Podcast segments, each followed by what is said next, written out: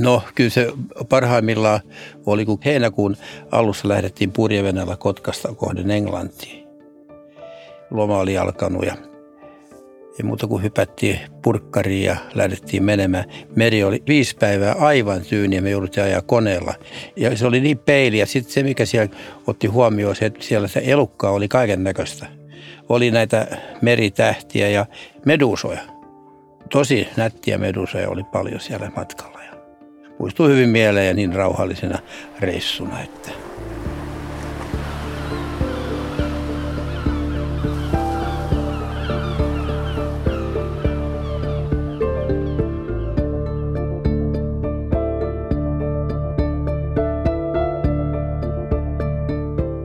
Tämä on Minun Itämereni, Jon Nurmisen säätiön podcast. Tällä kaudella tutustumme Itämeren sankareihin. He ovat ihmisiä, joilla on suora kosketus meille rakkaaseen Itämereen. Sarja on osa säätiön juhlavuotta. Minä olen säätiön toimitusjohtaja Anna-Mari Arrakoski Enkart ja vieraanani on tänään kalastaja Hannes Porkka. Tervetuloa. Kiitos. Hannes, sinä olet kalastaja jopa viidennessä polvessa. Sinun firmasi Haikkoon Kalahanan kotipaikka on Porvoon edustalla Hermannin saaressa. Se on ymmärtääkseni isäsi Peru ja miten hän sinne päätyi?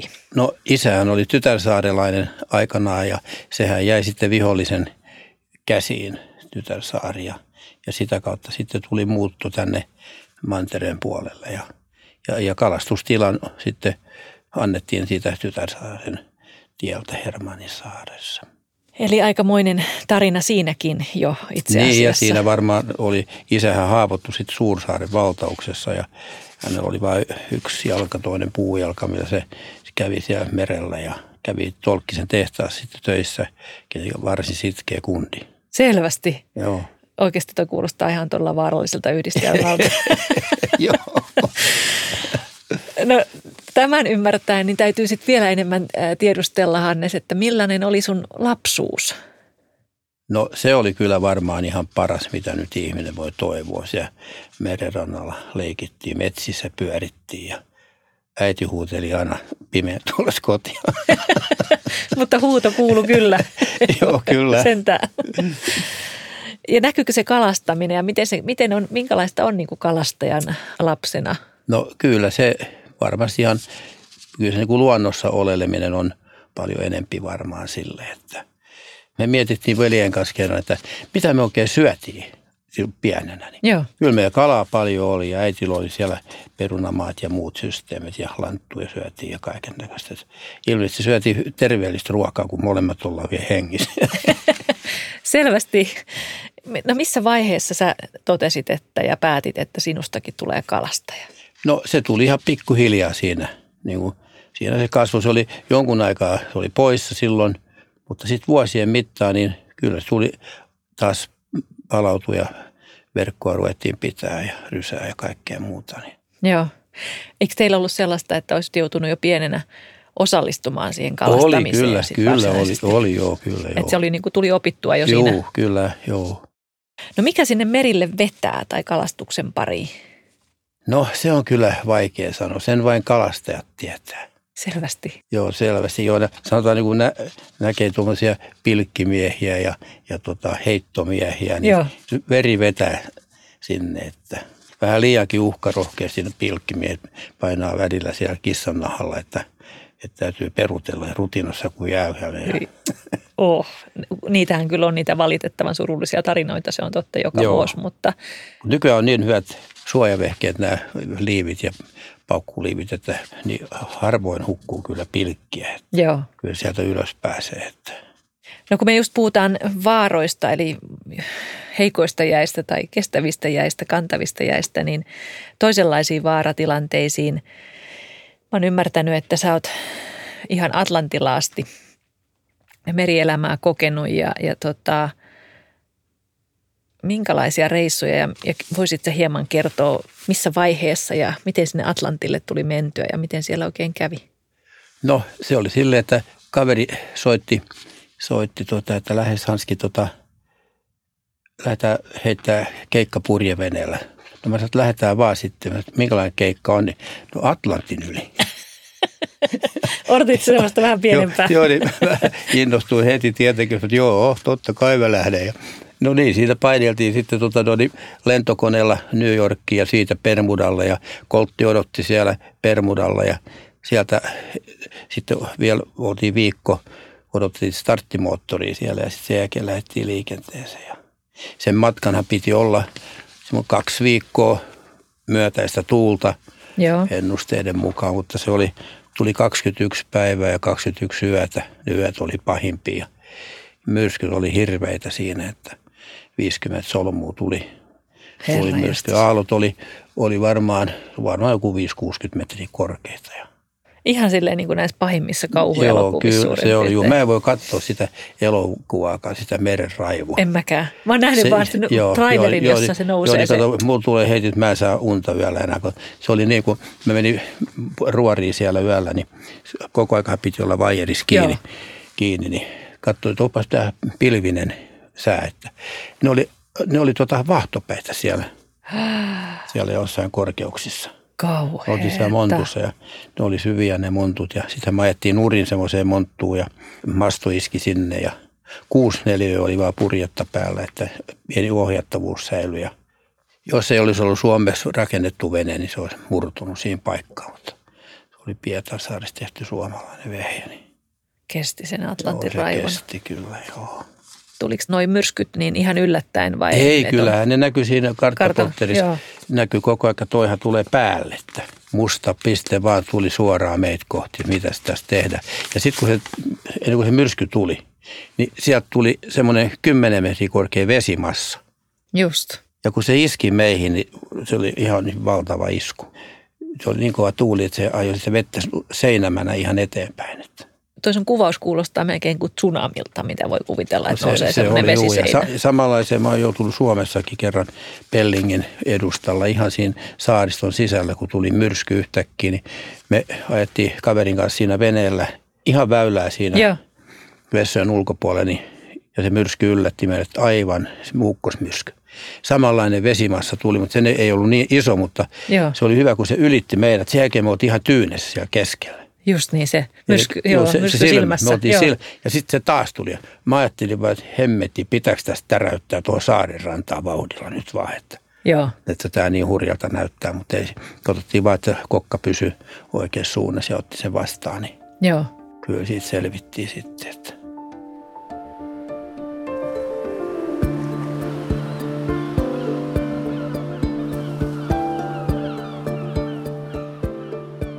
tota, mä oon ymmärtänyt, että sulla on niin kuin kaksi duunia ollut, että sä oot kalastaja ja tehnyt rakennustöitä vai oot sä ollut ensin kalastaja Joo, ja, ja sitten, vielä puutarhuri. Ja sitten vielä puutarhuri. Alun, alun perin, että sanoin. Niin. No jospa sanottiin jossain vaiheessa, että jokaisen täytyy kouluttautua muutamaan kertaan, niin sä olit, otit tästä neuvosta vaarin. Joo.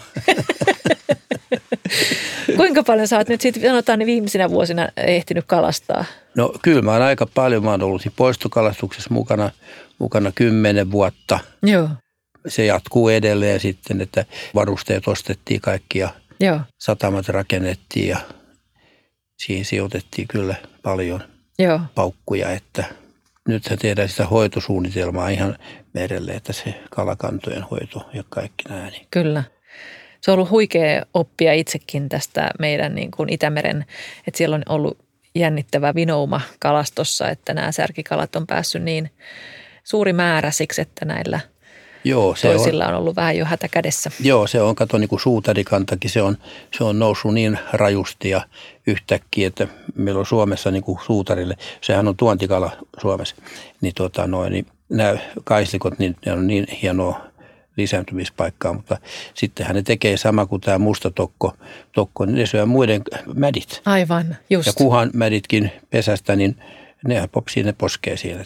Myöskin sen takia arvokalojen määrät kyllä sitten on vähenee. Niin on, joo, kyllä. Kaikki edes viihdy niin rehevöitynissä Joo, sitten täytyy antaa sapiskaa kyllä näille kalastuskunnille, kun meidänkin kalastuskunnalla siellä on 150 tonnia tällä hetkellä rahat tilillä, niin sitten laitureita rakennetaan ja oli saatu nyt 200 000 kuhanpoikasta kahdella tuhannella eurolla. Sellaista juuri kuoriutunutta, niin kato, ei löytynyt rahaa siihen, että olisi pistetty se veteen. Niin se Itse. vähän harmittaa sitten, että, Joo. että pitäisi saada sitä lakia tiukennettua siihen, siihen, että täytyy se siihen hoitoon pistää niin kuin enempi rahaa. Se on ihan totta. Samanaikaisesti kun on tehty tosiaan, niin kuin sä mainitsit, niin sekä tota, merenhoitosuunnitelmaa Suomessa isosti ja, ja tota, Joo. Itämeren parannusta ja kovasti pyritään leikkaamaan sitä ravinnekuormaa maalta mereen, niin samaan aikaan Joo. se on totta, että mitä enemmän me saadaan sitä tervettä kalakantaa, niin me saadaan näitä vinoumia poistettua. Joo, ja sitten se, mikä on tärkeää, niin nämä kalan kutualueet. Joo, Sehän on ihan ratkaisevaa tässä, että kaikki kaislikot, siitähän ne johtuu just kun tulee tuota sameutta ja, ja, ja tätä virtaamaan tuolta pellolta, niin joo. siinä kasvaa se humus niin, että Se on totta, se rehevöityy ja niitä joo, ei ole rehevöityy, joo. paikkoja. Et se on tässä ollut upeaa huomata, täytyy sanoa, niin kuin meidänkin säätiö niin on, on, on, on tähän nimenomaan Itämeren rehevöitymiseen isosti, isosti viimeiset 17 vuotta konkreettisin toimin paneutunut ja sitten samaan aikaan huomata, että nämä WWFn vetämät isot vaelluskalareittien vapauttaminen niin tota, ja ennallistaminen, niin mä uskon ja toivon, että me saadaan pikkuhiljaa näitä meidän rannikkovesiä kirkkaammiksi ja, ja tosiaan tuota kalakantaa taas elvytettyä jollain tavalla. Joo, sen huomaa selvästi tuossa merellä, että merivesi on kirkastunut. Se on ollut aivan Porvoon edustallakin niin tosi sakeata kohta 10-15 vuotta. Ja nyt, nyt se on niin kuin lähtenyt kirkastumaan ja se varmaan johtuu siitä Pietarin puhdistamosta, että se alkaa, alkaa tuottaa tulosta siellä. Että se on niin kuin ollut investointi kohdallaan. Ja Se on kyllä ihan totta. Ja mun täytyy tässä kohtaa sanoa, että, että se on ollut meiltä suomalaisilta viisasta niin hoitaa tuossa tota Suomenlahden nämä isot pistekuormittajat kuntoon, niin kuin se Pietari ja sitten näitä muita pienempiä kaupunkia siellä. Ja sitten samaaikaisesti täytyy vähän kehua teitä porvoolaisia, että Porvoon vesi, eli vesilaitos, jätevesilaitos, niin satsas rahaa myöskin tämmöiseen peltojen kipsikäsittelyyn. Joo. Eli sitten Porvojoen varsiakin siihen asiaan sopivilta osin, niin saatiin käsiteltyä, mikä vähentää just sitä, että se fosfori pysyy siellä maassa eikä, eikä virtaa, virtaa niille leville Joo, ja käyttökelpoiseksi. porvolaiset juo varmasti Suomen parhainta vettä. Se tulee, se tulee jääkauden aikaisista harjuista tuosta kerkkoon, imetään sieltä. Ja siihen on satsattu paljon rahaa. Joo. Miltä näyttää nykyisin? Voi olla vähän niin kuin tämmöinen romantisoitunut kuva kalastajan elämästä, niin minkälainen on kalastajan työpäivä? No kyllähän silloin kun kalastaa, niin se on, se on kovaa työtä. Katos, väännät semmoista tota, rysää veneeseen sitten käsivoimin siinä, niin yksin sitä ei pysty tekemään. Tarvitsee olla kaveri aina mukana sitten, kun siellä on niin paljon sitä roskakalaa. Tai sitten se ei ole roska, se on kurmeekalaa. Aivan. Siis särjet ja kaikki nämä. Niin, mutta sitten sittenhän siitä on tietysti se, että su- suutarilla ei ole vielä sitä markkinaa, mutta, Ei. mutta Nurmisen säätiöhän on edistänyt aika hyvin sitä. Särkeä lahnaa, Kyllä, joo. joo. että se on iskenyt hy- hyvin. Että ja, Se on totta, joo. Joo. On saatu ne kalat taas kunniaa. Mutta onko se edelleen semmoista aamuvarhain heräämistä ja, ja tota, kuinka pitkää pätkää pitää veneessä istua? Ja, no ei, kyllähän siellä, meillä siellä on aika lähellä ne ja sitten on tietysti, jos mennään ulkomerelle, niin sitten se on puoli tuntia joo, matkaa sinne, mutta kuulostaa ihan silleen, joo, joo. jos miettii just näitä myrskykeskusteluja, niin jollain tavalla Niin, mahdollista se on, selviytyä. Täytyy, se on ensin, toi säätilan seuraaminen on kyllä tarkkaa puuhaa kanssa, että Jos miettii tätä poistokalastusta ja siihen liittyen säristä ja suutareista, niin se on sekä merenpelastustyötä että kalakannan hoitoa kumpaakin. Ja täytyy sanoa, että jopa meidän säätiön näkökulmasta se on osin myös merikulttuurityötä, koska on kyse äärettömän tärkeästä suomalaisesta Joo, elinkeinosta, nimittäin kyllä, kalastuselinkeinosta. Niin, mutta sehän on melkein kuin vapaaehtoistyötä, kun siinä ollaan uraa uurtamassa Joo. taas markkinaa Kyllä, kaloille, joo. jota, joille ei ole ollut kysyntää. joo. Mua kiinnostaa Hannes, ei ole aikaisemmin tavattu, ja, niin miten, miten sut saatiin ylipuhuttua tähän hankkeeseen tai vakuutuit sä, että miten sä ryhdyit tähän melkein vapaaehtoistyöhön? Siitähän tehtiin ihan laki tästä poistokalastuksesta ja, Joo. ja siihen haettiin sitten kalastajien mukaan ja sitten mä lähdin siihen mukaan ja Porvoos mä oon ainoa enää, joka siinä on ja meitä on tosi vähän, vähän jäljellä. Ahvenkoskella on yksi kaveri, joka Ben Hendrickson, joka kalastaa vielä kans poistokalaa, mutta siinä se porukka taitaa olla sitten, että Voitko antaa vinkkiä, miten saataisiin lisää ihmisiä innostumaan tästä, että saataisiin ne määrät edes kalastettua, mitkä on mahdollisia? Niin, Suomen rannikkahan on, on täyskalamassa. Joo. Tälläkin hetkellä tuo meri on ihan täys silakkaa. Mä olin troolilla tuossa Kotkassa, niin, niin ei siinä kaksi tuntia ja sitten trooli ylös ja sitten piti laskea viisi tonnia pois sieltä, kun kiintiöt on niin pienet. Et se on jotenkin ihan järkyttävä homma, että silakkakiintiöt tälläkin hetkellä on ihan nollissa. Että. Mikä on sun mielestä poistokalastuksen tilanne ylipäätänsä ja onko sen tekemiseen niin kuin oikeasti edellytyksiä? Kyllä sen tekemiseen on edellytyksiä ja, ja pitäisi ollakin, että saisi sais tuota noin hoidettua ne vedet, koska nythän on niin, että jos, jos se jatkuu tällaisena, niin siellä ei sitten kymmenen vuoden päästä ole muuta kuin sit suutaria ja särkeä ja lahnaa. Aivan. Sieltä häipyy kaikki ne muut kalat. Suutari on semmoinen kala vielä, että kun se menee sinne kailikoihin, mitä mä oon huomannut tuossa, niin se niin kuin pelottaa ne muut kalat pois sieltä. Joo, että paitsi että syö mädin, niin Joo. pelottaa ja, ja Joo. viihtyy siellä rehevöityneessä. Se on niin kuin tuommoinen terroristi siellä. Sille on jollain tavalla lohduttavaa, että ei vaan ihmi, Joo, ja siis musta, musta tokko sama juttu, se popsii kaikki ahventenmädit ja kaikkia. Joo. Ja sitten yksi, mikä on paha, paha on sitten toi se merimetso-ongelma. Se on aika raju kyllä, että merimetsot kun kalastaa, niin se on ihan järjestelmäistä, niin ne toiset siirtyy eteen vaanimaan, sitten toiset jahtaa. Se on ihan tällaista, kun ne löytää sopivan kokoisen poikasparven, niin siitä se alkaa sitten. Että. Onko ne muuten kauhean valikoivia? Vai o, syökö ne mitä tahansa? O, ei, ne syö, ne, syö, ne, syö, ne syö kuhapoikaa ja ahventa. Just. Siinä on niiden herkut ja parhaimmat kalat, ettei ne.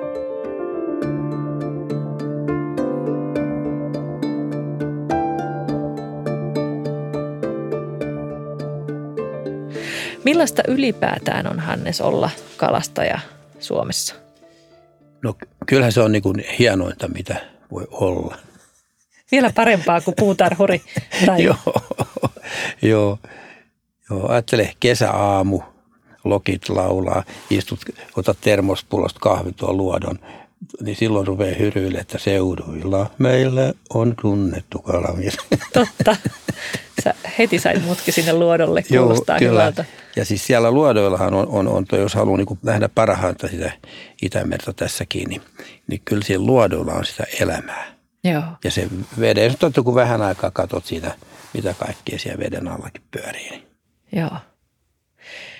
No tuota, voiko sillä elää? Onko se elinkeinona niin kuin no, taloudellisesti kannattavaa no, ja turvallista? No si, si, siinä on kyllä sillä tavalla, että sitten nyt talvisin voidaan kalastaa esimerkiksi verkoilla, koska silloin ei hylkeet pääse.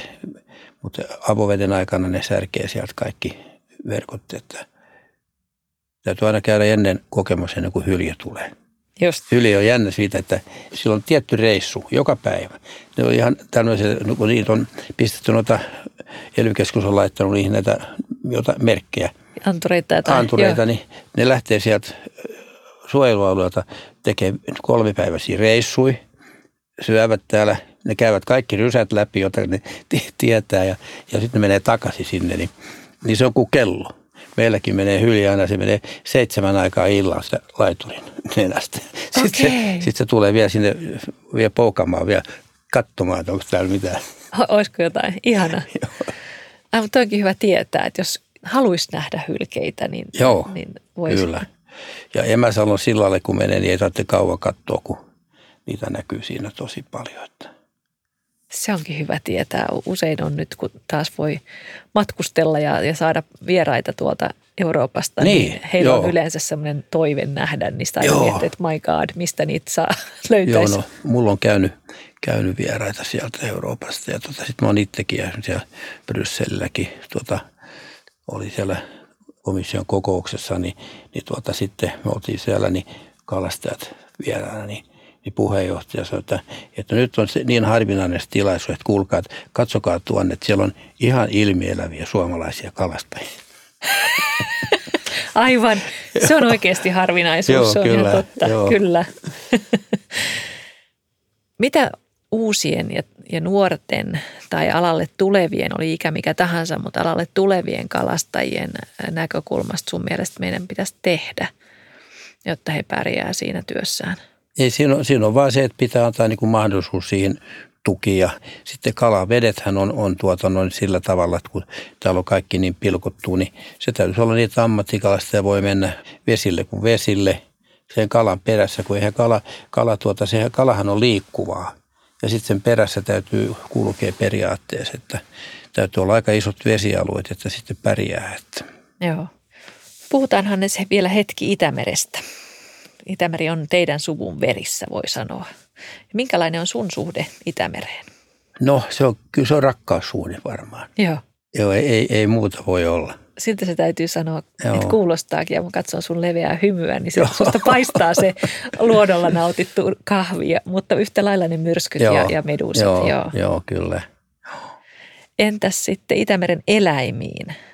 On puhuttu nyt paljon kaloista tietenkin ja osin näistä muista meren elävistä, mutta miten linnut muutkin kuin merimetsot, mitä ne merkitsee sulle? No linnuthan on, on tosi, tosi tuota noin, niin aina meillä on siellä niin kuin vähän aamulla katon merellä ja, ja se kato, miten nytkin on taas isot isot parvet lentää just muuttuu, he tällä hetkellä tekee, Joo. tekee linnut, että siellä menee vaikka mitä. Ja sitten meillä on se jännä juttu, niin siinä kun sanotaan 25 vuodessa se lintukanta on muuttunut. Sinne on tullut lisää, niin kuin mä laskenut, viisi lajia on tullut lisää ja sitten on myös poistunut sen verran. Okay. Aikana oli siellä rantalaitumilla, meillä oli lehmiä, Joo. niin tota, nyt on poistunut kuovit, kottaraiset, kiurut, nyt rupeaa huolestuttaa, mihin ne kiurut on no, lähtenyt. No, eikö, ne, ne, ne on vaan siirtynyt muualle. Ne tarvitsee niitä lehmälän takasoikka. Se on totta, ne Joo. on nyt siellä Järvi-Suomessa ja Varsinais-Suomessa. Niin, niin että siinä menee semmoinen, ja niitä oli muitakin vielä. Leivonen, sitä Oi. ei ole. Mutta sitten on tullut joutsenet, molemmat kyhmy ja laulu. Sitten hanhia on tullut kahta laatua. Sitten on tullut, ja kotkiahan meillä on niin peevelissä siinä. Ne onkin upeita. Joo.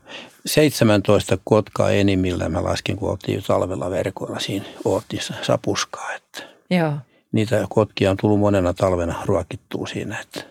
Niin. Ja sitten heti kun tulee joku vieras tota noin, näköpiiriin, niin ne lähtee. Mutta meitä ne ei, ei pelkää ollenkaan. Ne tuntee moottorikelkat ja vehkeet ja on ihan, ihan siinä 50 metriä. Aika muista ja, te, ja kuitenkaan ei niin kuin Kotkan käsitys ollut sinänsä opintolaji. Joo, ei niin. Sulla on mahdollisuus oikeastaan päivittäin seurata Itämeren kuntoa ja, ja on ollut mahdollisuus seurata sitä jo pitkään hyvin läheltä ja konkreettisesti. Joo. Oletko huolissasi Itämeren tilasta tai oletko nähnyt valonpilkahduksia? No kyllä on näkynyt valonpilkahduksia siinä kyllä, että, että kyllä parempaa suuntaa ollaan, ollaan menossa. Että, mutta koukattiin aika syvällä syvällä siinä, että ennen kuin tajuttiin alkaa pelastamaan Se on totta. Itämerta. Että siinä on ollut ihan ratkaisevassa asemassa kyllä nämä teollisuuslaitokset, jotka on myös pistänyt paukkuja siinä aika hyvin. Että. Joo, se on ihan totta. Että sitä tavallinen ihminen ei, ei niin kuin sille ei huomaa sitä hommaa, mutta tässä ainakin meidän ammatissa sen huomaa kyllä, että kyllä se niin kuin paranee siitä koko ajan. Hieno kuulla, koska ympäristön suojelu ja, ja tota, se ihmisen suhde ympäristöön, joka on osin sekä nautinnollinen että sitten taas ympäristöä kovasti riistävä tai sitä rasittava, niin, niin nyt kun meillä on enemmän tämmöinen takaisinmaksun hetki koko ihmiskunnalla, niin on ihana kuulla, että osa niistä asioista, mitä me halutaan, on haluttu parantaa, niin on oikeasti onnistunut. Joo, kyllä. Ja mä uskon, että se varmasti jatkuu parempaa suuntaan. Että. Joo. Missä kuulijan kannattaisi sinun mielestäsi Itämerellä käydä? No kyllä mä sanoisin, että siellä ulkoluodolla, jossain ihan siellä ulko, ulimmaisilla luodoilla, niin siellä tajuaa, kuinka tota, mä oon yöpynytkin siellä kalliolla vaan, vienyt sinne kavereita ja, ja, ja ne sitten muistaa, että se on niin ikin muistuttavia retkiä, että siellä niin huomaa, että minkälaista erämaata täällä on. Joo. Oon ollut Lapissa erämaassa ja väitän, että tuo luodot on vielä, vielä parempaa erämaata. Ihana, ihana vertaus. No missä Itämeren alueella tai Itämerellä haluaisit itse vielä käydä? No, kyllä se olisi melkein toi purjereissu sinne tuota, noin niin kiiliin. Oi. Olisi, olisi hieno ja, ja olisi yhtä tyyntä. Niin, jos voi toivoa. Joo, jos voi toivoa, että Onko sulla mielessä kuka tai ketkä on oikeasti Itämeren sankareita? kyllä mä sanoin, että toi Holgeri, Holgeri tuota noin, niin Kotkasta sieltä se troolimies, niin se selvisi miinasta, kun miina räjähti sen troolista. Ja, No todella. joo, Sögreen. Onko se 84 nyt? Kerran viikossa he hakee kotkalaisille tuoretta silakkaa troolilla sieltä. Hurja. Sapokanlahdessa myy sitten siihen. Joo. Kyllä Itämeri on upea alue ja täynnä ihmeellisiä asioita ja ihmisiä. Oli ihana tutustua, Hannes. Lämmin kiitos tästä. Joo, kiitos. Tämä oli Minun Itämereni, Jon Nurmisen säätiön podcast. Lisää jaksoja löydät esimerkiksi Jon Nurmisen säätiön verkkosivuilta www.jonnurmisensaatio.fi.